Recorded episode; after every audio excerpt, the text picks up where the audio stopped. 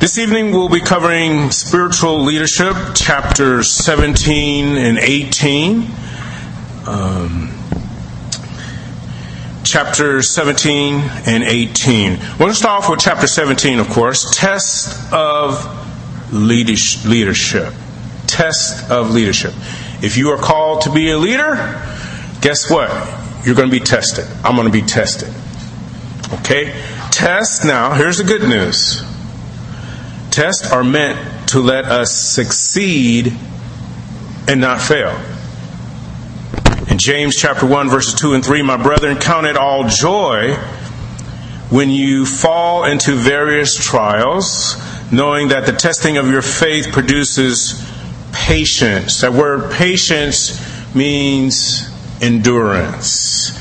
Oswald Sanders, the author of the book, quotes Everyone entrusted with spiritual authority can expect tests, temptations, and trials along the way.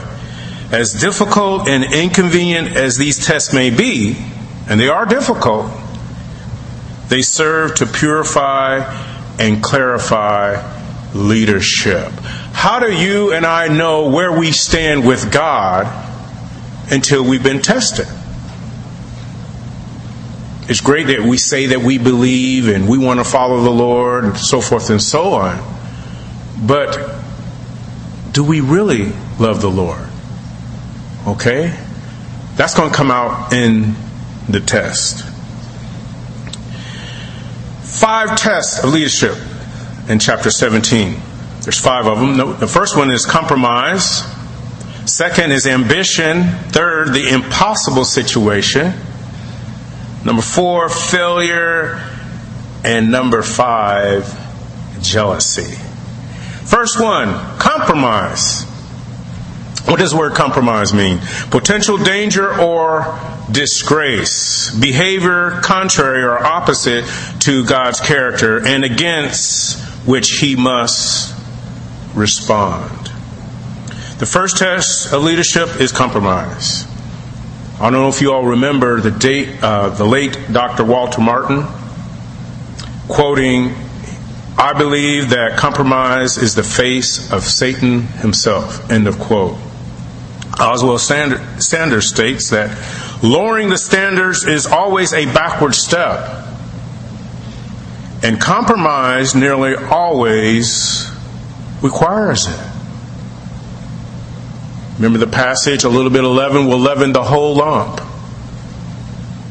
See, today, in this era, compromise is rapid, running rapid in the church.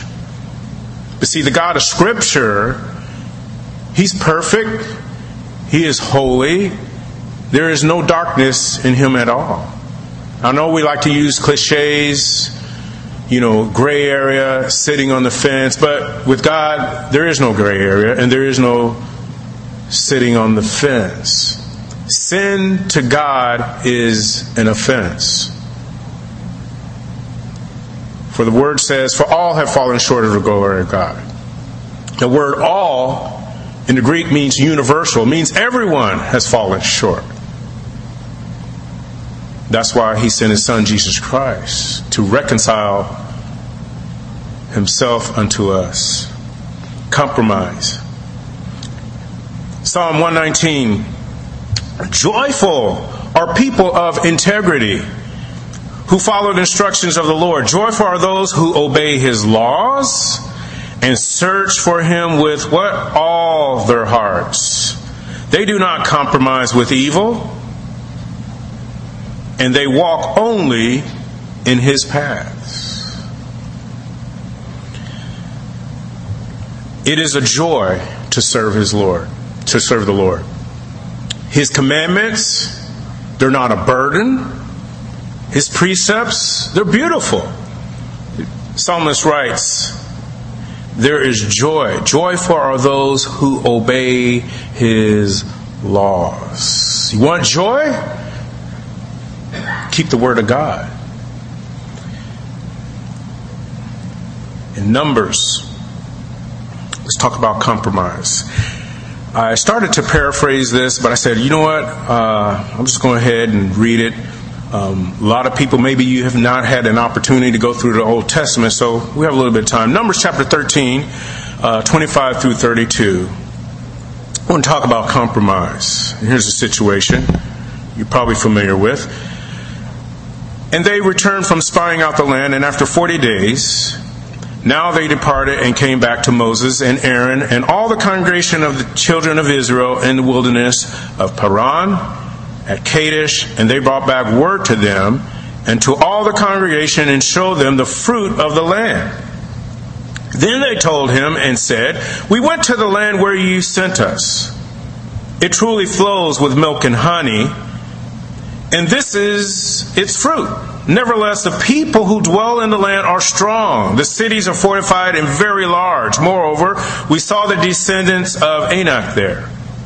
The Amalekites dwell in the land of the south. The Hittites, the Jebusites, and the Amorites dwell in the mountains. And the Canaanites dwell by the sea and along the banks of the Jordan. Then Caleb quieted the people before Moses and said, Let us go up at once and take possession, for we are all well able to overcome it. But the men who had gone up with him said, We are not able to go up against this people, against the people, excuse me, for they are stronger than we. And they have, and they gave the children of Israel a bad report of the land which they had spied out, saying, The land through which we have gone as spies is a land that devours its inhabitants. And all the people whom we saw in it are men of great stature. Now imagine that you're Caleb and you come back. Imagine speaking before a huge crowd only to be rejected because it is not politically correct. it is not the popular opinion. You have to imagine that. That congregation, it was big. You're the only one. Include your family your friends, those whom you serve with. Now they're your enemy. Much like today, I've been saved by the grace of God for over 20 years. The landscape here in America has radically changed. And as a result, it's affected the church. It shouldn't, but it has. Take, for example, the topic of homosexuality homosexuals. We don't like to talk about that. We don't like to talk about adultery anymore. Fornication. I'm not talking in a mean spirited way, but we're afraid. Never mind that their soul hangs in the balance. God saved you and I for a purpose. Twofold. Number one, to glorify Him. How? By being proclamators, ambassadors of the gospel. How else are people going to know the Jesus of the Bible unless we tell them what? The truth. Not mixed with the lie. Not half truths because nowadays we're afraid of what they might say, afraid that we're going to get sued, etc., etc., etc. Compromise. Caleb was willing to take the unpopular stand to do as God had commanded. To be an effective leader when you go against the crowd, you must be prepared. Brethren, you must be prepared. If we're in the latter days, we all would agree. Okay? When you walk out that door, when I walk out that door, our faith is going to be challenged. What are you going to do? It's Christmas. It's time to give thanks. Are you going to exercise your faith when your in laws come by, when your outlaws come by, or are you going to keep quiet? That's your test. That's my test. Are we going to glorify God with our words and with our lives, or are we going to compromise? How, as a leader, and we are leaders, like my brother shared, how are we to be prepared? Well, let's go back to scriptures. Number one, have the facts. Caleb had seen the land himself. Have the facts. What are your facts? What do you have?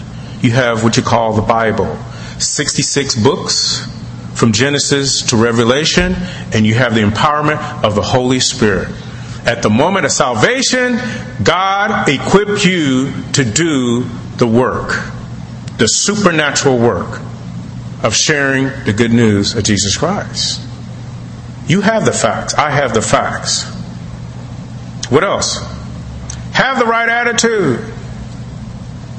Caleb trusted God's promise to give Israel the land.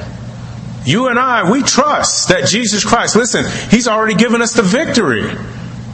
We don't have to pray about getting a victory in a situation. He's already given it to us. All we have to do is appropriate it. We have to take that leap of faith. Have the right attitude.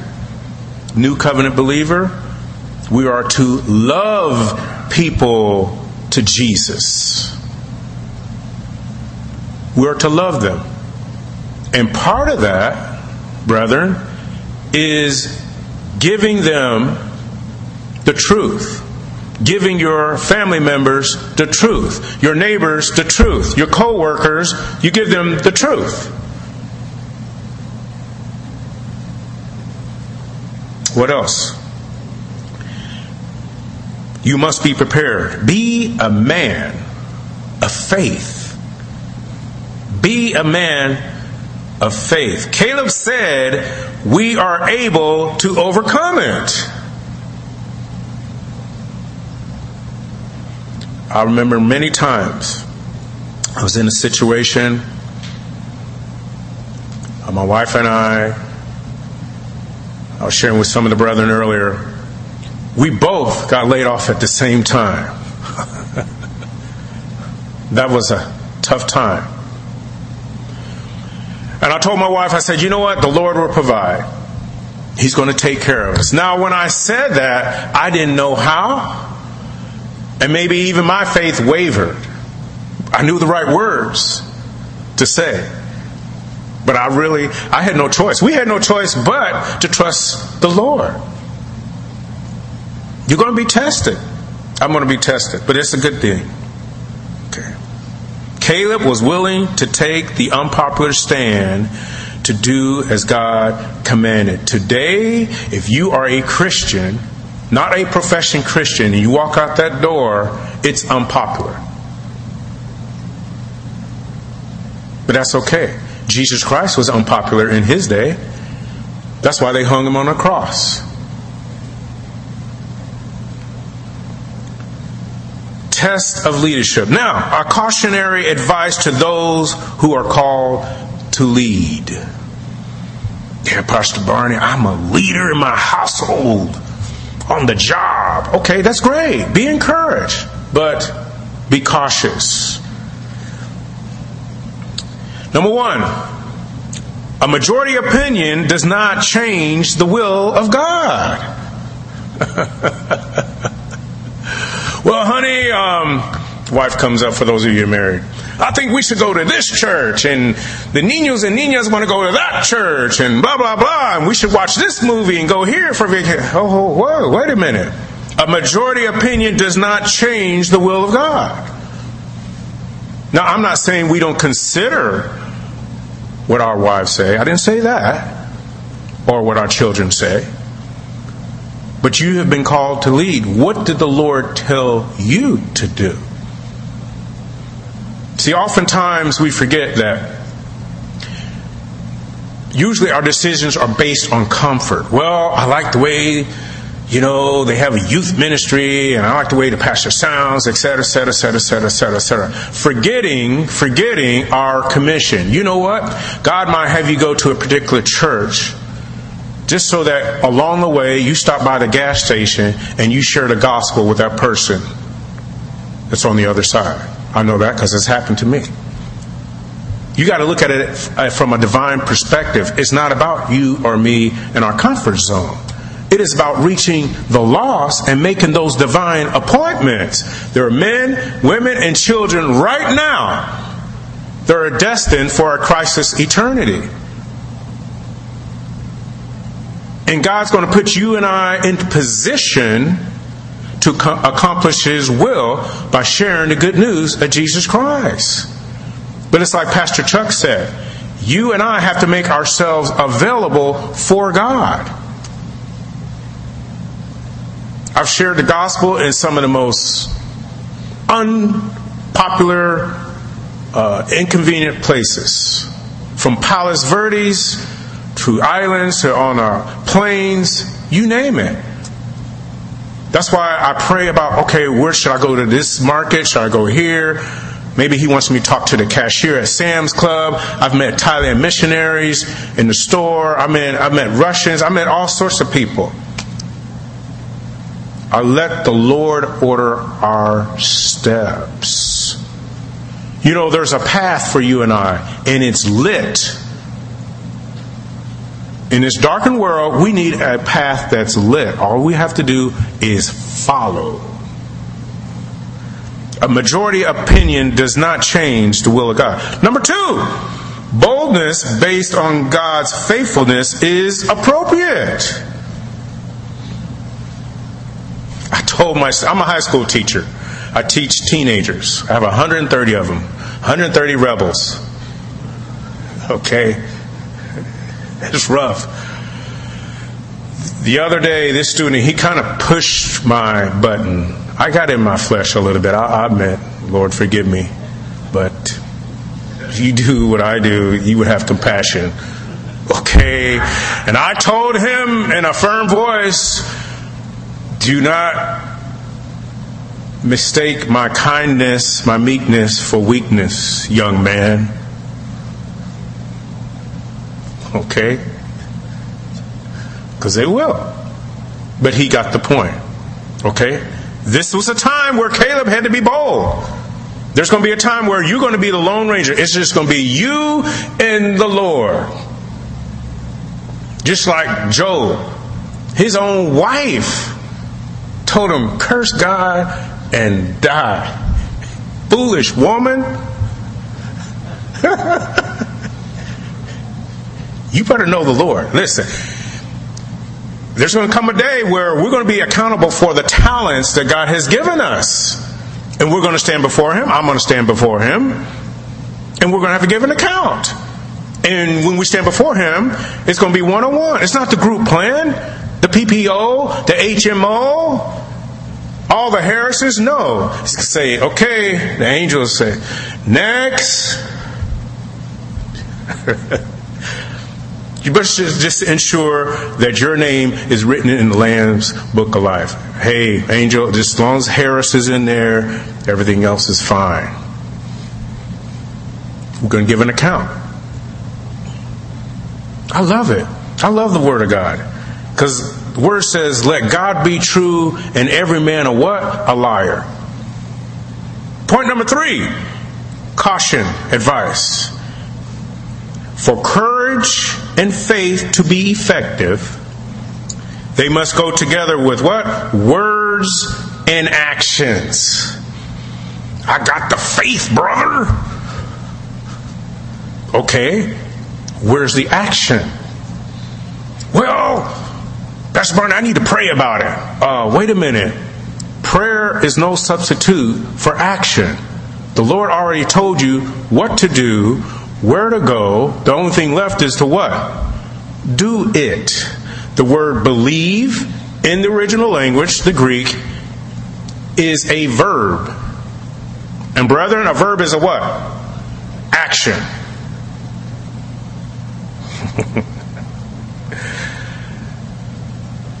Caleb obeyed the Lord without hesitation. He didn't go around and get an opinion poll on the internet, a survey. God gave him the imperative, the command, and he did it. Numbers chapter 14, verse 24. But my servant Caleb, because he has a different spirit in him and has followed me fully, I will bring into the land where he went, and his descendants shall inherit it. So not only Caleb was blessed, but his entire family. This is a beautiful passage. The Lord singles out Caleb, calling him my servant. Imagine that. Elohim, Yahweh, calling Caleb his servant. Caleb was the main spokesman in the defense of the goodness of the land and the surety of the character of God. There's victory in obedience. There's victory in obe- obedience. Numbers chapter 14, verse 24 in the New Living Translation. But my servant Caleb has a different attitude than the others have. He has remained loyal to me, so I will bring him into the land he explored. His descendants will possess their full share of that land. The character of God, he is faithful, he is just, and he has always, always kept his promises. The word covenant or testament means a promise. He said, I will never leave you nor forsake you. We quote that. Well, it's in times where our faith is going to be tested where you and I are going to take that, take him at his word.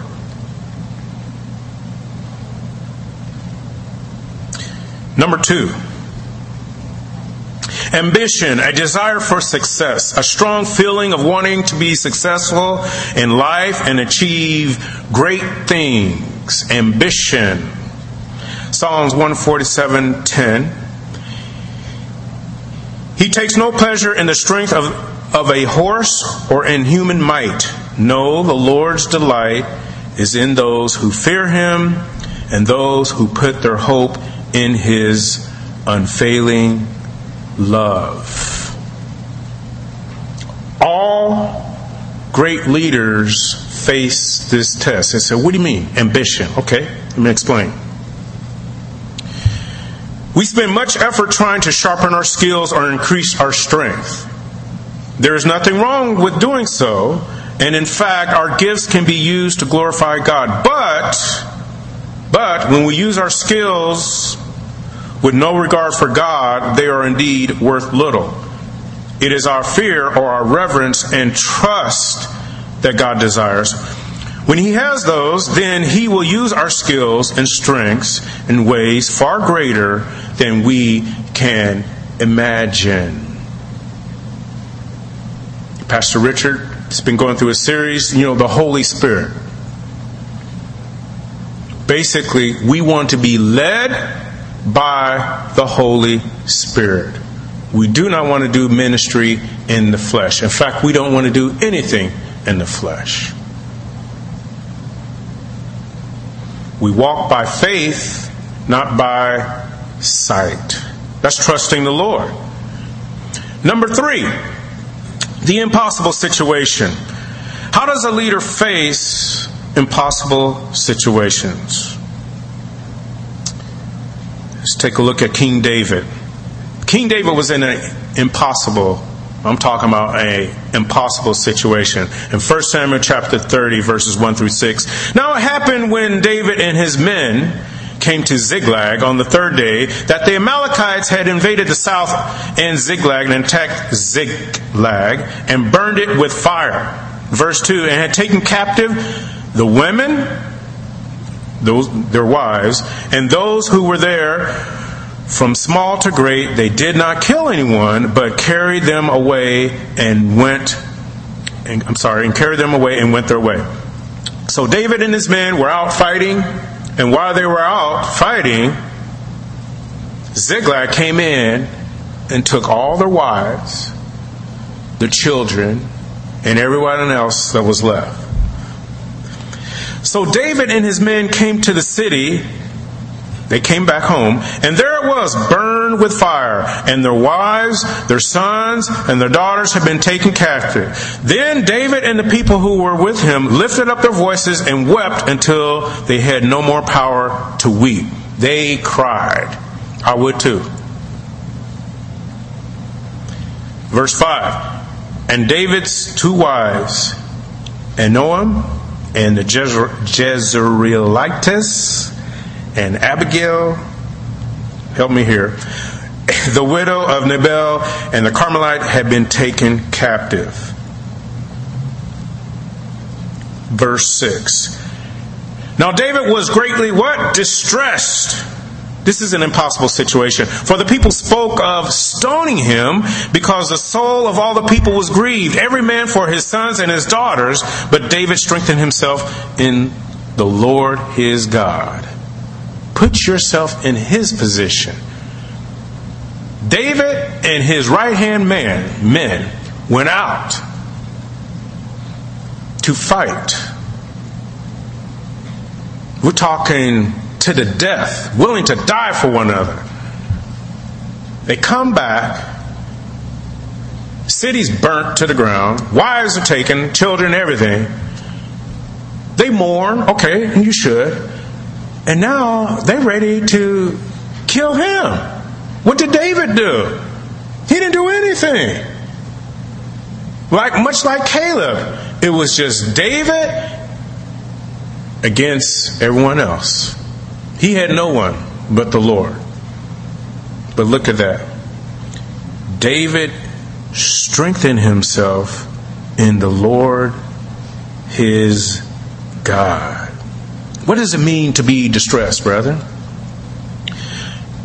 Distress, the strong emotional response that one experiences when pressed externally by enemies or internally by wrong decisions or passions. Another example will be Jacob's confrontation with Esau. Leaders, you're going to be tested. But there's a solution. Seek the Lord. That's also in the New Testament. Remember? Seek first the kingdom of God, then all these things will be added unto you. Verse 8 Then David asked the Lord, that's prayer, should I chase after this band of raiders? You stop right there. If I was in my flesh, I was saying, wait a minute, who, who did this? Oh, it was Ziklag. Okay, let's go, let's go. Let's take care of business right now. That's flesh. Even though David and his men had every right to go after their wives and their children and their possessions, notice the humility here. He sought the Lord first. Will I catch them? And the Lord told him, Yes, go after them. You will surely recover everything that was taken from you. Now, keep in mind, when we go to the Lord, when I go to the Lord, the Lord answers one of three ways yes, no, or wait. The Lord could have easily told King David, no. Vengeance is mine, saith the Lord. Are we content when the Lord says no?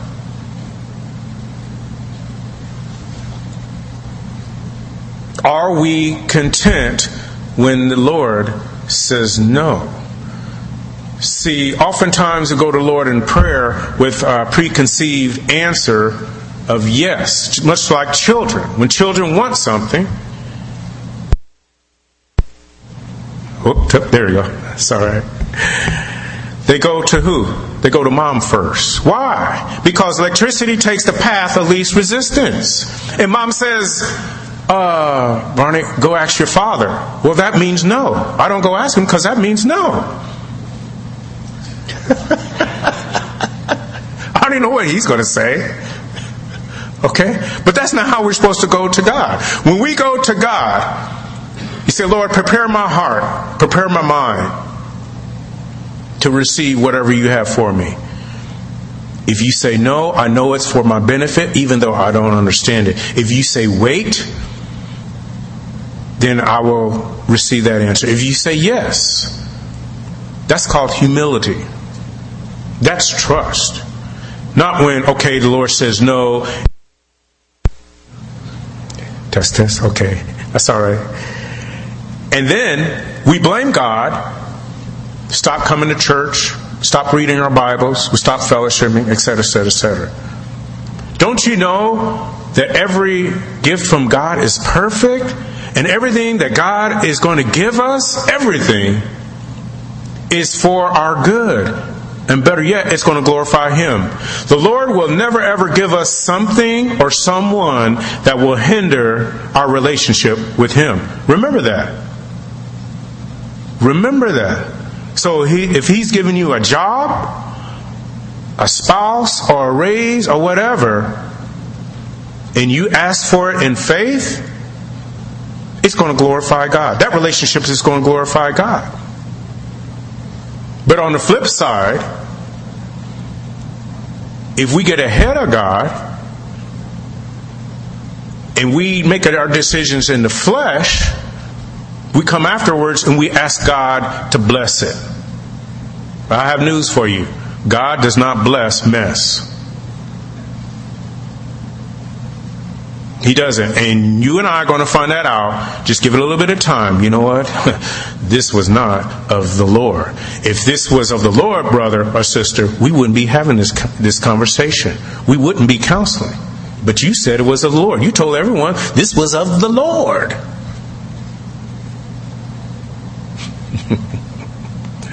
Feliz Navidad. Number four, failure. Oswald Sanders states most Bible characters met failure and survived, even when the failure was immense.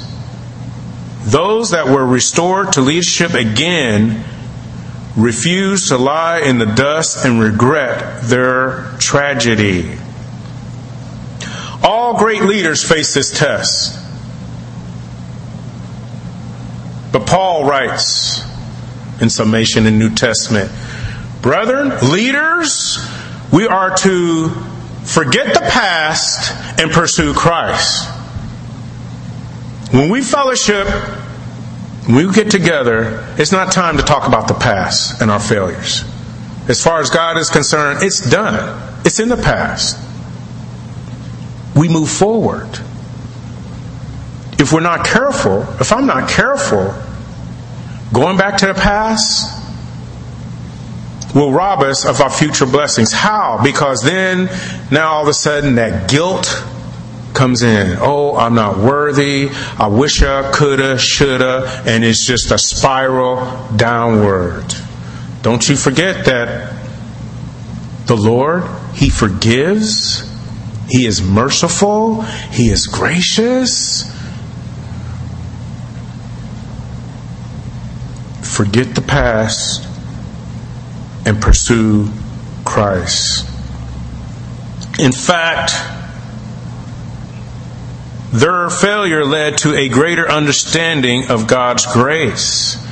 They came to know God of the second chance, sometimes third, and fourth. That's the God that we serve.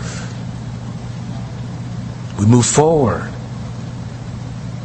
And when we fail, now, okay, we have to do our part.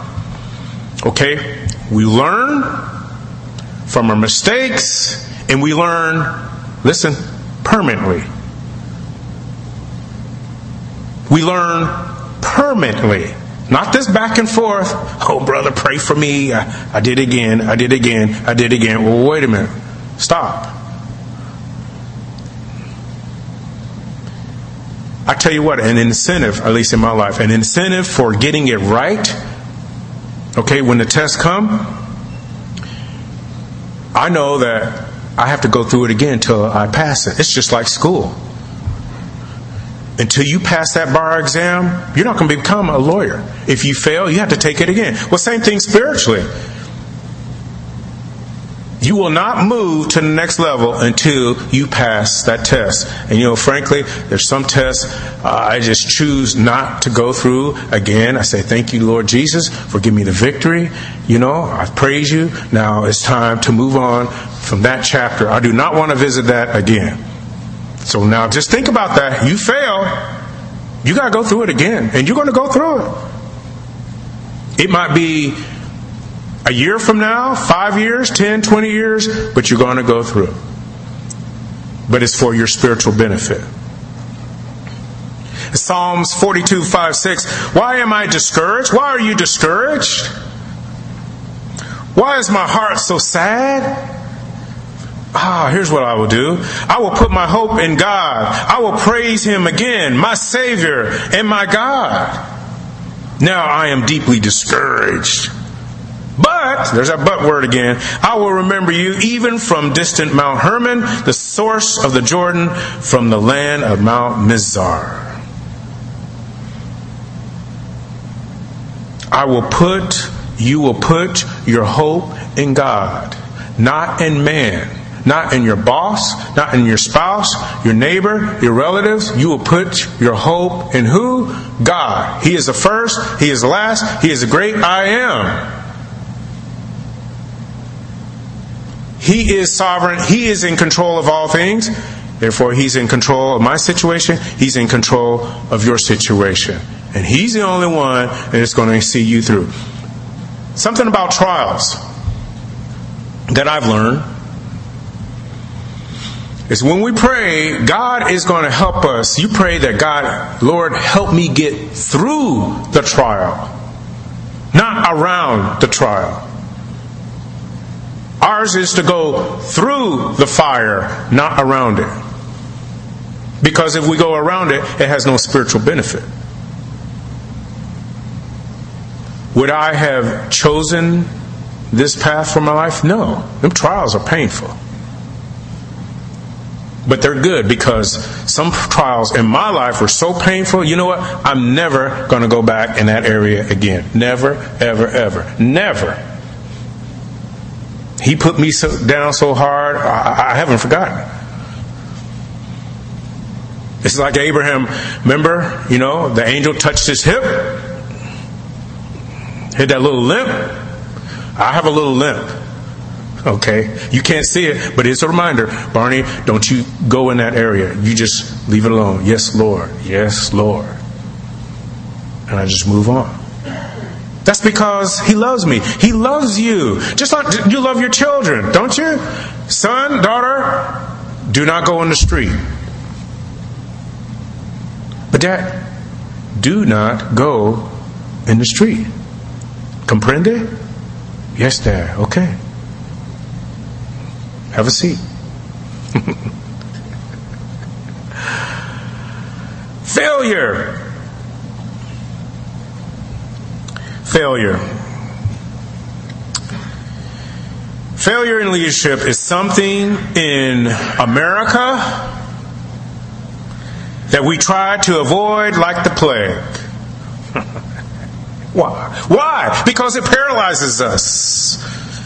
You know, we're supposed to be men, macho, I got this. We're convinced that failure is fatal. But the Word of God says it is not. Failure is not. The world says that, but the God that you and I serve, He says, no, it's not. Learn from your mistakes. I learn from my mistakes permanently. Last one, number five jealousy. Oswald Sanders states again, most leaders at some time face the problem of jealous of a jealous rival. Moses encountered that test many times, many times. You read the life of Moses, man, he had it rough. He had it rough. That congregation, those people gave him Hades. Just read the account. It, it, it is hard. I, I, I don't know what I would have done in his situation. I probably would have struck the rock too. I probably would have kicked it over. People, you rebels. My goodness. He had to have, the Lord had to be with him. In this next case, it happened to be, listen, it had to be Joshua. Again, his right hand man. First it was Korah and his clan. Now it's Joshua. Imagine jealousy. But check it out Numbers chapter 11. So Moses went out and told the people what the Lord had said. He brought together 70 of their elders and had them stand around the tent. And then the Lord came down in the cloud and spoke with him, and he took of the Spirit that was on him and put the Spirit on the 70 elders. When the Spirit rested on them, they prophesied, but they did not do so again. However, two men, whose names were Eldad and Medad, had remained in the camp. They were listed among the elders, but did not go out to the tent. Yet the Spirit also rested on them, and they prophesied in the camp. These two men that were left behind prophesied like the other 70. A young man ran and told Moses, Eldad and Medad are prophesying in the camp. Joshua, there he is, son of Nun, who had been Moses' aide, since youth spoke up and said, Moses, my Lord, stop them.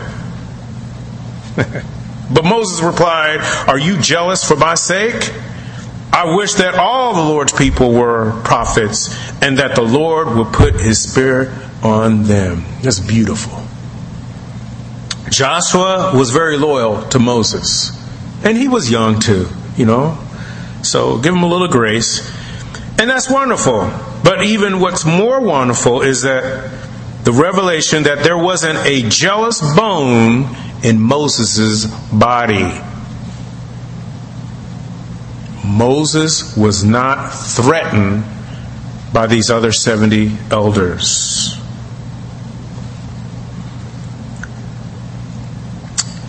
Moving right along, chapter 18, the art of delegation. The art of delegation. One aspect of leadership is to recognize the special abilities and limitations of others, combined with the ability to fit each one into the job where he or she will do the best. As leaders, we need the Holy Spirit. And, brethren, listen, as leaders, we don't always get it right. It's like Pastor Richard says, we got to take a chance on people we try, you know, we're, we're limited because we're in these these fallen bodies. We have the Holy Spirit, and we sometimes the Lord just doesn't reveal this. You know, is that the person? Should this be the one? We don't know. We have the Word of God, we have His Spirit, and that's all we can go by. Delegation. Let's look at an example in the book of Exodus, chapter 18. Um, it's kind of lengthy, but uh, I think it's good. And so it was on the next day that Moses sat and judged the people, and the people stood before Moses from morning until evening. So when Moses' father in law saw all that he did for the people, he said, What is this thing that you are doing for the people? Why do you, why do you alone sit and all the people stand before you from morning until evening? And Moses said to his father in law, Because the people come to me to inquire of God. When they have a difficulty, they come to me, and I judge between one and another, and I make known the statutes of God and his laws. So Moses' father in law said to him, The thing that you do is not good. Both you and these people who are with you will surely wear yourselves out. For this thing is too much for you. You are not able to perform it by yourself. Listen now to my voice. I will give you counsel, and God will be with you. And he's saying it lovingly. He's not, again, he's not mean spirited.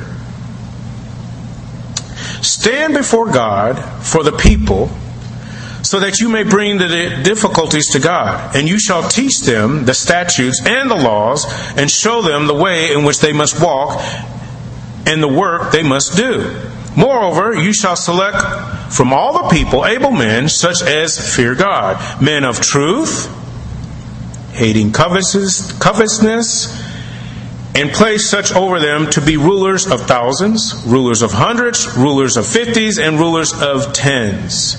and let them judge the people at all times. Then it will be that every great matter they shall bring to you, but every small matter they themselves shall judge. So it will be easier for you, for they will bear the burden with you. If you do this thing, and God so commands you, then you will be able to endure, and all this people will also go to their place in peace. So Moses heeded the voice of his father in law and did all that he had said. Again, another characteristic of Moses, he's humble. And Moses chose able men out of the, all Israel and made them heads over the people, rulers of thousands, rulers of hundreds, rulers of fifties, and rulers of tens. Moses was spending so much time and energy hearing the disputes among the Hebrews that he could not get to the other important work. Jethro suggested that Moses delegate most of this work to others and focus his efforts on jobs only he could do. Now, what can we learn from this? Leaders. People in positions of leadership sometimes feel that they are the only ones who can do necessary tasks. But others are capable of handling part of the load. Delegation relieve Moses' stress, and improve the quality of the government. Proper delegation can multiply your effectiveness while giving others a chance to grow. And I re- end of quote. I really like that part at the end. Giving others a chance to grow. My wife and I were sent out, come alongside Pastor Richard from Calvary Chapel La Mirada prior to that, I received, my, both of us, a lot of good counsel. Good counsel. Uh, one of them was, you know what, brethren, when you come, along, come alongside a pastor, do not try to work out your vision through that ministry. Your mission is to hold his arms up in prayer and in service. Another one was, you know what, Brother Barney, work yourself out of a job. Work yourself out of a job. The Bible teaches that we are to esteem others higher than ourselves. Everything that I have, everything that God has given me, I give to others. If it's Bibles, computer software, if it's prayer, whatever it is, I want you to run harder and faster than me. That's the objective. That's what we're commanded to do. Build up one another. That glorifies God. That's part of the Great Commission. But see, there's hindrances to delegation. One of them is some leaders feel threatened by brilliant subordinates or young people and therefore are reluctant to delegate authority. This is true, it happens. Listen, and I say this with all humility. If you can do the job better than me, by all means, take it. I have no problems with that. Take it and run, brother. Take it and run, sister. I mean, run. I also recognize hey, I'm getting older. Physically and mentally, I cannot do what I used to do. And as a leader, not only should I delegate, but I have an obligation to pass the baton on to the next generation. I watch a lot of professional sports primarily football and basketball. And this especially happens to star athletes. They have a difficult time acknowledging that, hey, you know what? They're not, they cannot play or perform the way they used to. So they either bring the team down or they put the, the whole team in an awkward position. They just have a hard time letting go of the reins. I have, listen, Here, we have no problems with that. If you prayed about this certain ministry, whatever, the Lord's put upon your heart, brother, here, run. That's what the Bible teaches. What else? How is a younger leader to gain experience unless he or she has been delegated both the responsibility and authority for the task? How are the young people going to learn unless you give them an opportunity? How? I praise God. I thank God. God is good. Listen, I've been praying for, I pray for a number of ministries, sound ministry, youth, hospitality, missions, because I've been a part of those. And I've been praying for the sound ministry. Uh, this young man came up to me about four or five weeks ago. Said, Pastor Barney, I have an interest in sound ministry. I know Lord put that upon his heart because we don't announce it. We didn't announce it. And so Sunday, I had a chance. He came up to me again, and I had a chance to meet his mom. And it was beautiful. And so we had a little short meeting. I said, Brother Bob, here's your apprentice. It was beautiful.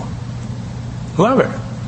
I love it up there, Brother James up in media. It was just a beautiful sight to see him teaching his son. It was beautiful.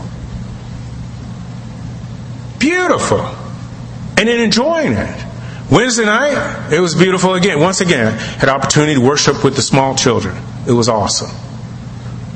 To see young men in there coming alongside in the children's ministry, just worshiping, seeing the kids, it is beautiful.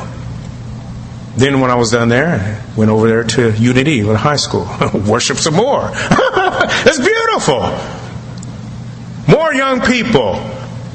It is beautiful in God's sight esteeming others higher than yourselves. And I'm watching this happen. You know, sometimes, brother, leaders, it's just beautiful to sit and watch God work. More than that, answer your prayers. I love it. Then after that, we had a missions meeting. Guess what? More young people going to Mexico. Some of them are known for like eight, nine, ten years. Beautiful. You talk about warming the heart. I know God is with Calvary Chapel Monrovia. I do know that. I don't know a lot of things, but I know He is with us and He is working through this body. If, leaders, we allow Him to work, allow the Holy Spirit to do His good and perfect will in each and every one of our lives. And you know, when He does that work, we'll all be blessed. And more times than often, the things that the Holy Spirit will have us to do is contrary, is awkward. He takes us out of our comfort zone. It's not according to our plan, but it's His plan. Allow the younger people to, you know, rise up, pass that baton. Number three, given the chance, the younger person may do it better because he or she is better able to feel the pulse of contemporary life. Oh, I know that's so true because I'm a high school teacher. Do you realize if you're in your 40s or 50s, do you realize the age gap between you and that high school generation? You're talking about 20, 30 years. I have news for you. They do not think the way you do. They do not dress the way you do. They do not listen or worship the way you do. They have a totally different lifestyle. It's not wrong, it's not sinful, but it's just different. Accept that, embrace that. They don't listen to the type of music you do. That's fine. They come to church, they're worshiping the Lord. Praise God for that. You know, I'm a high school teacher. I teach automotive. I've been teaching it for about seven, eight years. Uh, it's a blessing. I had a 68 Pontiac Firebird, fully restored, fully restored. I mean, I rebuilt the engine, everything. But when I became a teacher, I sold it.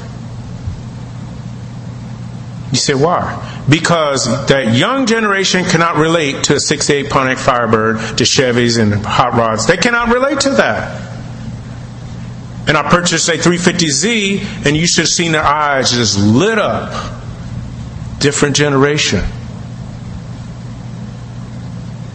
That's why Paul says, I became all things to all men that I might win some.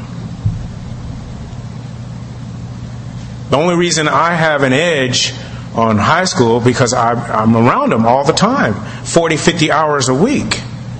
So I know their behavior, I know their likes or dislikes. But as a leader, you have to recognize that. You have to recognize that even in your own children. Don't raise them according to the way you were raised. That's not fair. God loves diversity. Each and every one of us is unique. Isn't that beautiful? Isn't that wonderful? They have different gifts, different talents. Allow them to explore and to use the talents that God gave them. Don't assert the Holy Spirit. Just because I like sports, I don't have to put that on my kids. If they like it, fine. If they don't like it, fine. The same thing here in the fellowship. Allow them to worship, to praise the Lord the way He has made them. Number four. I'm sorry, it should be four. Need to go back to school. See? Subordinates feel better when they feel sure of the leader's support, whether a given project succeeds or fails, so long as they have acted within the bounds of their assignment. Listen, don't, when you delegate, don't threaten them. Okay, if you fail, da da da da da da da. Allow that, them that freedom. And don't micromanage them. you know, take a peek every now and then, but just allow them to go. And when they do fail, listen, when they come to you, it's going to be, you know, with the right attitude. It's just like when your children fail. You know what, Daddy, I'm sorry.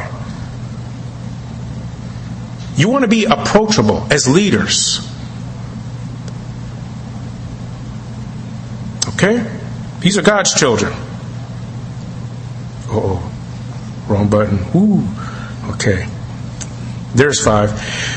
Failure to make provision for the succession of leadership has spelled ruin for many missions and church.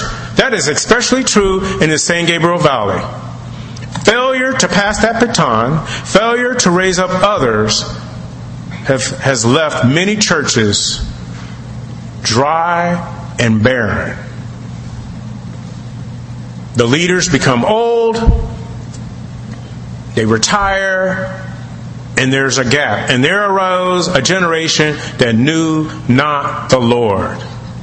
As a leader, it's you, our responsibility to raise up that next generation. They're going to fail just like you and I fail. Give them a chance. Number six, it is a big mistake to assume more duties than we can discharge. There is no virtue in doing more than our share of the work. If we succumb to human persuasion and take on more than we should, God will accept no responsibility for the outcome. Now, I'll be the first one to admit I've experienced this, and boy, did I learn.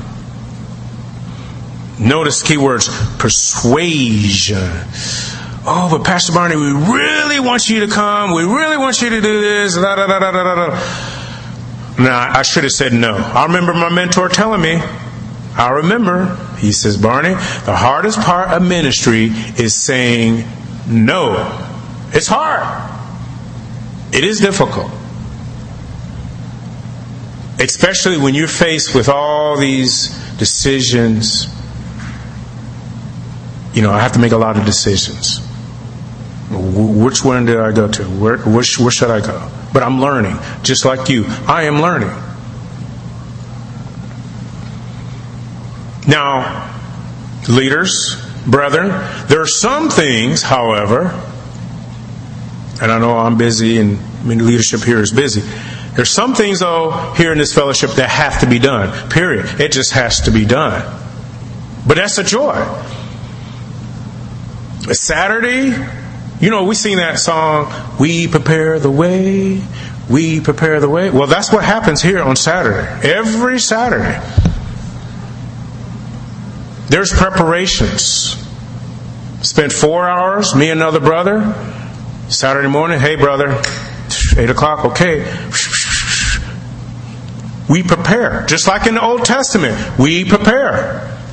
Sundays and Wednesdays, preparation during the week, rain or shine, has to be done. It needs to be done. So that at the end of the service, when that altar call is made, those hands go up, and men, women, and children accept Jesus Christ as their Lord and Savior. That's what it's about. We prepare the sanctuary.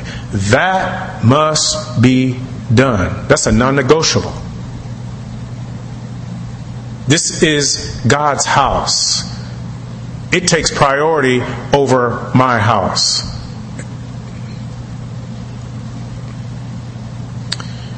Wednesday evening, and I'll close.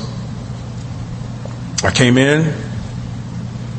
Hey, they need you over in Unit A. So, okay. I kind of continue to fellowship. Hey, they need you over to Unit A. Okay. So, went over there. They had some technical difficulties. It was a children's ministry, but you know what? I had a blessed time.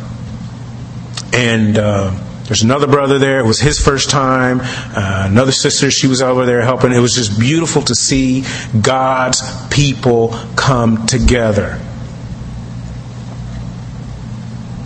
But see, then, though, I went home and I, I thought about something. And God just kind of just showed me. All and, and, oh, let me back up. And then they were saying, yeah, there was another sister. and She's going to come over and be part of the children's ministry. Da, da. And I know this sister. I said, wow, she's going on mission trips and this and that. But wait a minute. All of those people over there on Wednesday night, they're already serving. These men and women are already going far and beyond. I know Pastor Richard's been announcing and others that, hey, we need servants in the children's ministry. And so my whole point is this yes, we love to delegate, but we need someone to delegate it to. So pray that the Lord will send forth more laborers into the vineyard. I'm thinking, wait a minute, these brothers and sisters are already going, you know, giving 110%. It's like, wow. I mean, it's great that we were there, but I'm thinking, wait a minute, God, I know, has put upon someone else's heart. And again, I'm not trying to make you feel guilty. He has already called people to step up, but we have not risen to the occasion. And so that's why sometimes, I know for myself and others, I seem quote unquote busy because, okay, it has to be done. When this study is over, you know, say, hey, break bread and go our separate ways. Well, everything has to be shut down. Same thing on Sunday. Everything has to be secured. Someone has to do it. So, and again, I'm not putting, listen, don't take it the wrong way, but you have to understand, or I'm sure you do understand, there is a lot, when I say a lot that goes behind the scenes, a lot. And I'm not trying to put myself or others on a pedestal. It's just true. I don't like to say that. Well, why are you so? I really don't want to say it because it kind of makes me feel, oh, I'm holier than thou. What? That's not the point. It's just okay. This needs to be done. This person's in intensive care. They need to be ministered to. This couple over here, they're having difficulty with kids. They need to be ministered to. Again, I go back to what Pastor Tuck said make yourselves available for God. As one pastor said many years ago, many people spend an entire lifetime getting ready to serve God. I know when I hit 45, that's about almost eight, nine years ago, that was it. Because now that I'm older and, and King David talks about the brevity of life. I uh, make hospital visits and I give funerals. And so I'm realizing, you know what? I'm not, you know, tomorrow's not promised, so I'm going to go all out for the Lord. I do not want to live my life with regrets. Well, I should have, I should have done this, whatever. So that changed my whole. As I'm getting older, I'm hearing these reports. You know what? Life is short. It's nothing but a vapor. It just passes away. Paul talks about we should redeem the time. We're just passing through. I understand that now in my 50s. Oh, do I understand it. It's like Jesus said when he was a teenager, his, his parents were looking for him. What did he say? What was his response? I got to be about my father's business. His business. Now listen, praise God. You all go ahead, you fellowship, you go here, you go there. That's great. You do that. That's wonderful. Right ahead. That's whatever the Lord's put upon your heart. We're not going to be legalistic. But the Lord has put the lost on my heart. That's my calling. Isn't that why Christ came? He didn't come to make our marriages better. That's not why He came.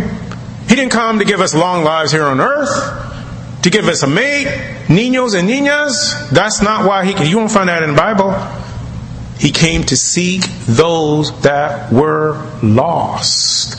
The Bible that you have in your lap is a book of redemption.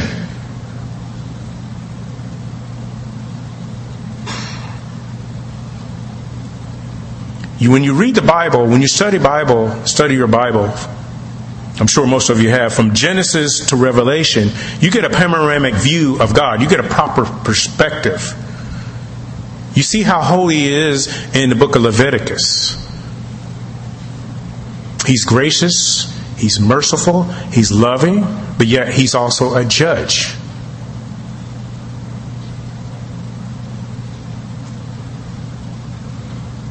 And in closing, if you pray and ask God to give you that desire to read His Word,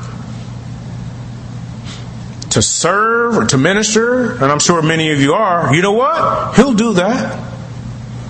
If it's sincere, He will honor that request. Why? Because that prayer request brings Him glory. I love this fellowship. I do. I have so much fun, so much joy serving with the brethren. We're out, we're sharing, we're doing this, we're taking care of the Lord. It is the Christian life. I love it and I understand now. I didn't understand it when I was, you know, young in the Lord, but I love it. I love being here. My wife loves being here. I love the brethren. I love the family. I just love this fellowship. And to, most of all, to see God work. And it's my desire to see us all one day face to face in glory. But in the meantime, like Pastor Richard said, see if I can get it right. Be kingdom minded, and what? What's the other part? Spirit, um, spirit led. Kingdom minded, spirit led. That sums up everything. The purposes, you know, every Sunday he reads the bulletin. When you walk out in uh, fellowship hall, there's Bible studies, Bible ministry school, everything else, you know, conferences. The whole point, listen, the church is here for three purposes. Three purposes. Keep it real simple. Number one, glorify God. That's the purpose of the church. Every ministry should glorify God. Number two, to edify. That is to build you up and number three, what is it? So that you can go out and do ministry, ministry to the lost. That is it. Every ministry here should do one, if not all of those things. That's the purpose in its simplest form. Okay, so the purpose of this Bible study is to build us up, to equip us to get us back on track, okay? Praise God, you know, we're back on track, our, you know, our lives are together, we got a proper focus, but it doesn't stop there. Now, it equips us to go back out and to do the work of an evangelist, sharing the good news of Jesus Christ. Let's pray. Heavenly Father, we thank you for having mercy upon our wretched souls. Lord, it is you, Father, that gave us the faith, gave us a measure of faith to believe the gospel. And Father, it's my prayer that the word shared this evening will fall upon good soil and bring forth fruit in our lives. And Father, I pray for each and every one of these brethren here, including myself, that you would help us to walk by faith and not by sight. And Lord, that when we are challenged, when our faith is challenged, that you would give us a word in due season. And may our words, Heavenly Father, be seasoned with salt. May we be wise as serpents, but harmless as doves. Father, help us to live in such a way that brings you glory. Lord, I pray for my brethren that you would give us ears to hear that still small voice of your Holy Spirit. Father, we don't know where to go. We don't know what to do except that you should guide us and lead us. And so, Father, sometimes that voice we can't hear because of all the, the, the world. And it's being imposed on us every time we turn on the TV, every time we walk in the mall. Lord, that world just wants to drown out the voice of that spirit. But Lord, we thank you for allowing us to come together this evening so that we can hear you clearly. Oh, how beautiful you are. How wonderful are your precepts, Lord. Father, give us that desire to embrace them, to love them, to meditate upon them. Lord, I pray that you bless our food, that you would bless our time of fellowship together, Lord. And Father, also pray for uh, the families, those that do not know you, co workers. Lord God, that we would simply be a light and we would, that we be prepared to proclaim the good news of Jesus Christ. We love you, Lord. We praise you. And we give you the glory in Jesus' name. Amen.